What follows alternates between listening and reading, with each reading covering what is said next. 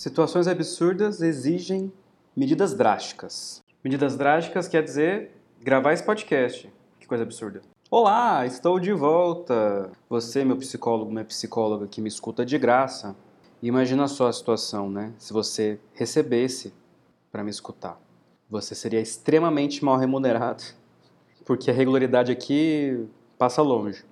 Não que seja um problema, porque, enfim, podcast é meu e eu faço o que eu quiser. Então, se você está escutando, é uma decisão muito, muito sua. Seja bem-vindo novamente, estamos aí. Este é o episódio 3, eu não acredito, mas ele está acontecendo enquanto eu estou falando, olha só que curioso. E estamos vivendo um momento complicado isolamento social, pandemia, Covid-19, coronavírus. Tomem cuidado, não saiam de casa, só se for extremamente necessário. Se cuidem e cuidem dos seus sempre. Para aqueles que não defendem cultura, né? Imagina que coisa curiosa. Você não poderia estar vendo filmes, escutando música, vendo séries, lendo seu livrinho e você poderia estar surtando nesse momento porque você está em casa, você não pode fazer nada além de ficar em casa, você estaria gritando nesse momento. Mas você está me escutando, então tá tudo certo.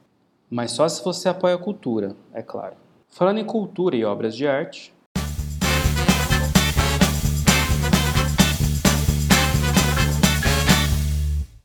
Você, como um excelente ouvinte, já pode ter percebido qual é o tema deste programa.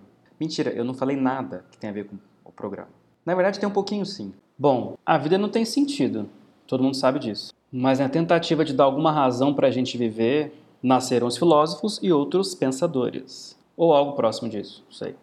Mais do que uma profissão, é uma vocação e ao mesmo tempo uma maldição ficar pensando o dia todo e ter conclusões contundentes e assustadoras sobre coisas e pessoas. Se eles estão certos ou errados, uma coisa é clara: o ser humano é uma loucura. E são os pensadores antigos ou modernos que jogam na nossa cara que cada coisa ou pessoa nunca foi e nunca será 8 ou 80, isso ou aquilo, um ser imutável que é apenas uma coisa ou outra. Existe uma zona cinza que está acima dessa palhaçada e o mal, direita esquerda, quente frio, ketchup maionese, presunto mussarela, giló e quiabo e por aí vai.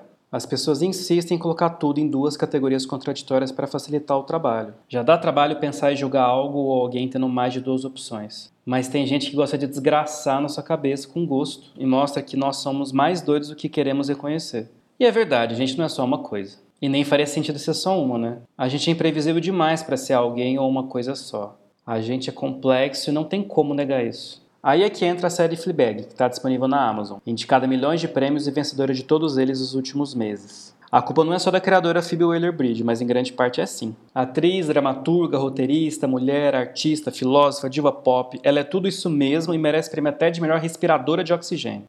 E antes disso tudo, a série é uma adaptação ousada de uma peça de teatro que também foi criada pela Phoebe. Para sua sorte, terapeuta silencioso incrível, eu vou fazer um exercício de resumo sem spoiler para você.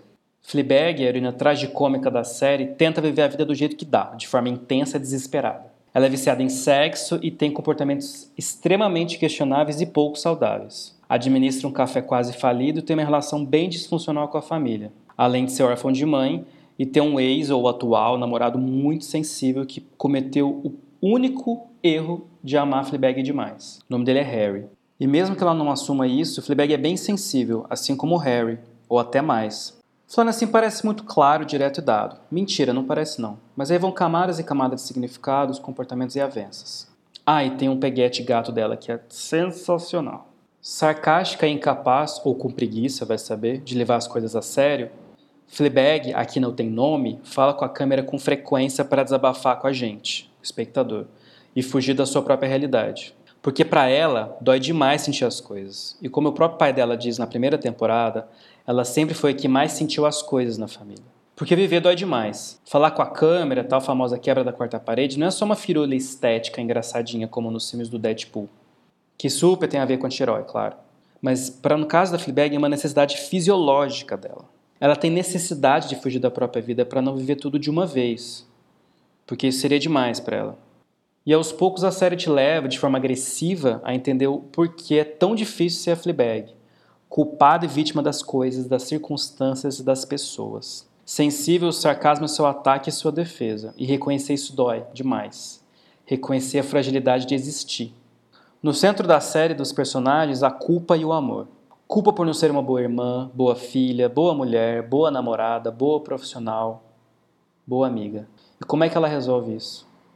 com sexo. Mentira, não é só com sexo, não. Mas geralmente envolve isso sim. Relacionamentos incomuns e disfuncionais envolvendo amor ou não são regra na série, assim como a consumação de prazeres carnais e comportamentos de risco para esconder sentimentos. Tão comum, né? Não é por acaso que na segunda temporada Fleabag conhece um padre. A culpa cristã em sua forma mais nua e crua. E não por acaso é o padre que consegue ler ela da forma mais transparente possível. Ele vê Fleabag em todas as suas camadas. Até demais, eu diria.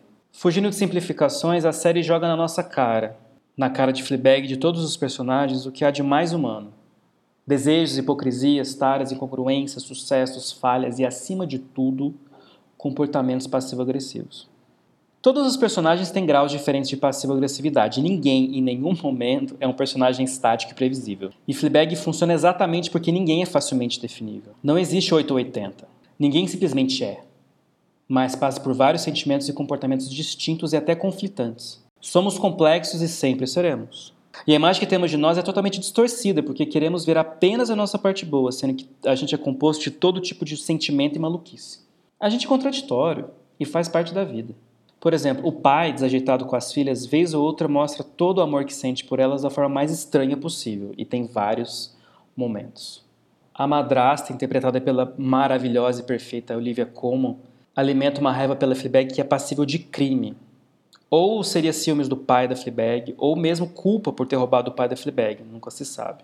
Mas a madrasta fica sem reação quando a, a Fleabag, que não é nem um pouco santa, age de forma quase fraternal.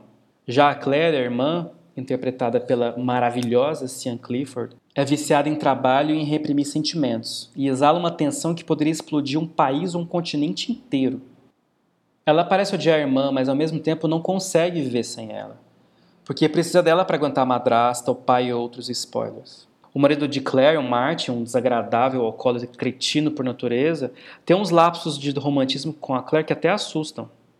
E é por isso que a série incomoda e é incômoda. É muito difícil sair leso da série, porque de alguma forma um personagem, uma cena ou um sentimento vai se relacionar com a sua vida. A fragilidade da vida exposta é que nem uma cicatriz que volta a sangrar do nada. E a gente bem sabe como funciona isso, aquela casquinha que você cutuca e volta a sangrar. É claro, isso não vale para todo o universo. Para quem acha a série chata, e tudo bem não gostar, afinal a opinião é que nem fruta, cada um tem o seu gosto. Os comentários que eu escutei geralmente falavam sobre como a protagonista é insuportável, ela é chata, toda espertinha, fica cagando em tudo, faz piada o tempo inteiro, é uma palhaça. E aí que tá, ela não é só isso, né? A profundidade da protagonista alterna entre o modo de autossabotagem e culpa o tempo inteiro o tempo inteiro. É quase esquizofrênico, mas super justificável da personagem. Ela é sim uma palhaça com a própria vida para poder viver a vida com certo distanciamento. É trágica e engraçada, uma confusão total. E bizarramente funciona. E a série incomoda porque é possível que a pessoa que não gosta da série se identificou com traços da protagonista ou de outros personagens. E ele não quer enxergar isso nele. Isso também dói. E isso não poderia ser mais Fleabag. Recusar um título fazendo piada com ele. Se distanciando daquilo. Do lado contrário, brincando de dualidade aqui, pode ser que os que não gostam não se identificam em nada na série. Famoso não é para mim. Essa é uma das minhas teorias, mas não vou te obrigar a gostar da série. Longe de mim, já tenho trabalho suficiente para fazer. Para finalizar, fiquei pensando numa possível trama para a terceira temporada que nunca vai acontecer, segundo a própria Phoebe. Será que a Phoebe ia gostar? Vai que, né? Vamos nessa. A Fleabag acorda com uma notícia que deixa ela totalmente confusa. O pai dela morreu. A irmã dela, a Claire, tem uma reação bem diferente da irmã. Ela corre para agilizar o enterro, cuidar dos bens do pai e defende tudo que é direito seu e da irmã para impedir que a madraça fique com alguma coisa que não deveria. A Fleabag demora para reagir, ela entra em crise e começa a questionar todas as escolhas da vida dela. Começa a relembrar os momentos com os pais, tanto o pai quanto a mãe e sua melhor amiga Boo. Passa a questionar a própria mortalidade. E aí ela faz o que ela nunca deveria fazer, depois do final da segunda temporada, que é procurar o padre para ajudar ela com o luto.